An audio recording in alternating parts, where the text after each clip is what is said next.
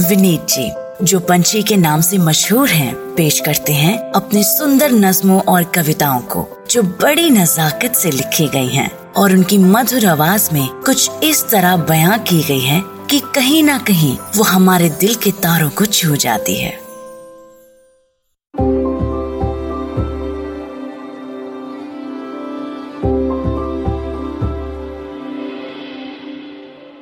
So I've been traveling again, and this time to Banaras or Kashi or Varanasi, whatever you may choose to call it.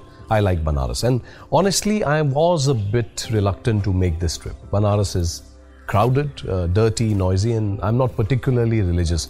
A food I love, people I love, so I made this trip anyway. And contrary to my expectations, the moment I landed in Banaras, I just loved the place.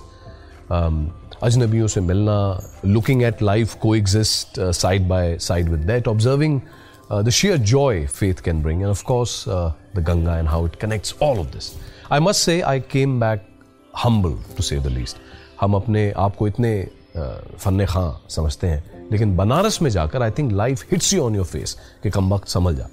मैंने काफ़ी जदोजहद के बाद इस कविता का नाम ही बनारस रख दिया इसका। और कोई नाम हो भी नहीं सकता था। लेकिन इसके तीन पार्ट है मानो छोटी छोटी तीन मिनिएचर कहानियाँ या कविताएँ हों। मुलायजा फरमाइए। पहली, बनारस में रीबॉक का जूता।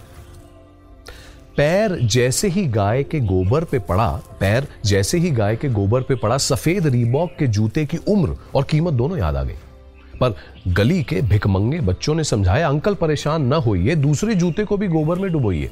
अब दोनों एक ही रंग के हो जाएँगे। ना आपकी आँखों को खलेंगे, ना कीमत याद दिलाएँगे। और तब भी आपको जूता अजीब लगे तो हमें दे दीजिएगा।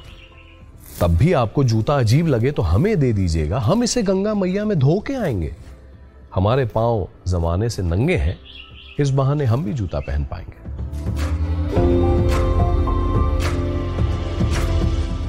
दूसरी कविता, बनारस का मदारी। बंदर बंदरिया का नाच घाट पे रोज चलता है। बंदरिया आगे ज़्यादातर कभी कभी बंदर भी चलता है। बंदर बंदरिया का नाच घाट पे रोज चलता है, बंदरिया आगे ज़्यादातर कभी कभी बंदर भी चलता है। मदारी की आवाज़ सुनते ही दोनों जम के डांस करते हैं, कभी बंदर पिस्तौल उठाता है, कभी कपल बन के रोमांस करते हैं। मैंने जाने क्यों मदारी को समझाया? जानवर के साथ ऐसा क्यों करते हो भाई? आज़ाद कर दो इन्हें। जानवर के साथ ऐसा क्यों करते हो भाई? आज़ाद कर दो इन्हें। सारा दिन क्यों बांधे रखते हो भाई? आज़ाद कर दो इन्हें। मदारी मुझसे ज़्यादा पका हुआ सयाना था। मदारी मुझसे ज़्यादा पका हुआ सयाना था, झुरियाँ बताती थी, देखा इसने ज़माना था। बोला, बाबू, नौकरी पेशा लगते हो, ऑफ़िस से कितने दिन की छुट्टी मिली है?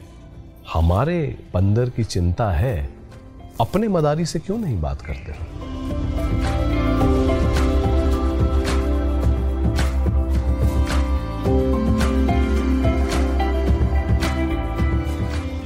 तीसरी कविता, बनारस का साधु। This is also closest to my heart खाट पे बैठे एक साधु से पूछा, क्यों बाबा, कुछ वेद शेद जानते हो या यूँ ही पाखंड करते हो? खाट पे बैठे एक साधु से पूछा, क्यों बाबा, कुछ वेद शेद जानते हो या यूँ ही पाखंड करते हो? किस अखाड़े के हो? कौन है गुरु तुम्हारा? कुछ धर्म के बारे में आता जाता है या यूँ ही पब्लिक को झंड करते हो? साधु बड़ी देर से शायद लेटा था। आँखें पूरी खोली, ली जमहाई पीछे से चिलम निकाली, माल डाला, चिलम जलाई। बोला, बैठो, अभी जवाब देते हैं। एक आध सवाल हमारा भी है, तुम जवाब देने वाले बनो, हम भी देते हैं। साधु बोला, बेटा, जितना खुद को अक्लमंद पढ़ा लिखा बताते हो, बेटा, जितना खुद को अक्लमंद पढ़ा लिखा बताते हो, सच बताओ, लाइफ में जो कहते हो, सब कर पाते हो? मुस्कुरा के बोला, जिस दिन मेरे साथ बैठकर सच बोल पाओगे, समझ जाओगे।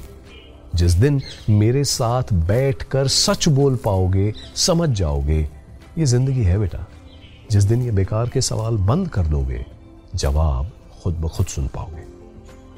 Like I said Banaras is not just a city it's almost a way of thinking और जो भी जगह आपको सोचने पे मजबूर करे, वो हमारा बनारस है।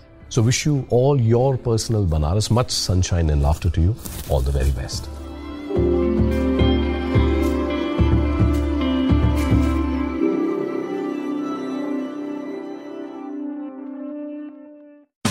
आशा करते हैं कि आपको ये सोच कास्ट बहुत पसंद आया। अगर कुछ कहना है इसके बारे में तो लिखकर बताइए हमें अपने फेसबुक और इंस्टाग्राम पेज पर सोच कास्ट ढूंढिए। अगर आपको अपनी सोच दुनिया को सुनानी हो तो सोच कास्ट करो।